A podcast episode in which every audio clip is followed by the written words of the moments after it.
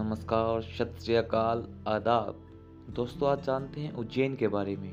उज्जैन, भारत के मध्य प्रदेश में स्थित उज्जैन।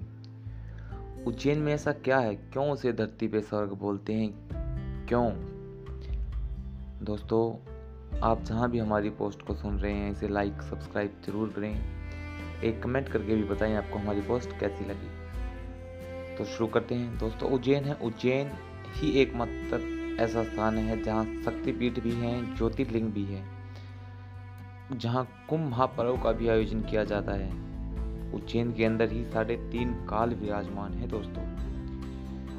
जिनके नाम है महाकाल काल भैरव गढ़ कालिका और अर्धकाल भैरव उज्जैन ही ऐसा स्थान है जहाँ तीन गणेश विराजमान है। चिंतामन, मंछामन, इच्छामन उज्जैन में ही चौरासी महादेव हैं। यहीं सात सागर हैं।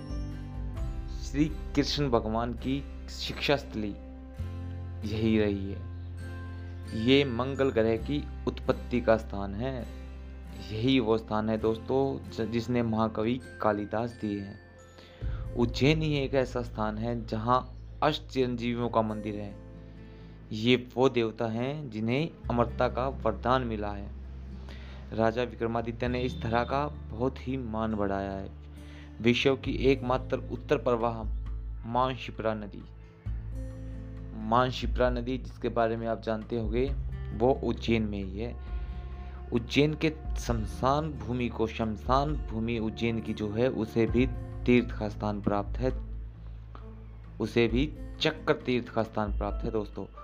और तो और पूरी दुनिया का केंद्र बिंदु है जो महाकाल। महाकाल पूरी दुनिया का केंद्र बिंदु माना गया है, वो भी उज्जैन में ही स्थित है। इसलिए उज्जैन को धरती पे स्वर्ग बोलते हैं दोस्तों।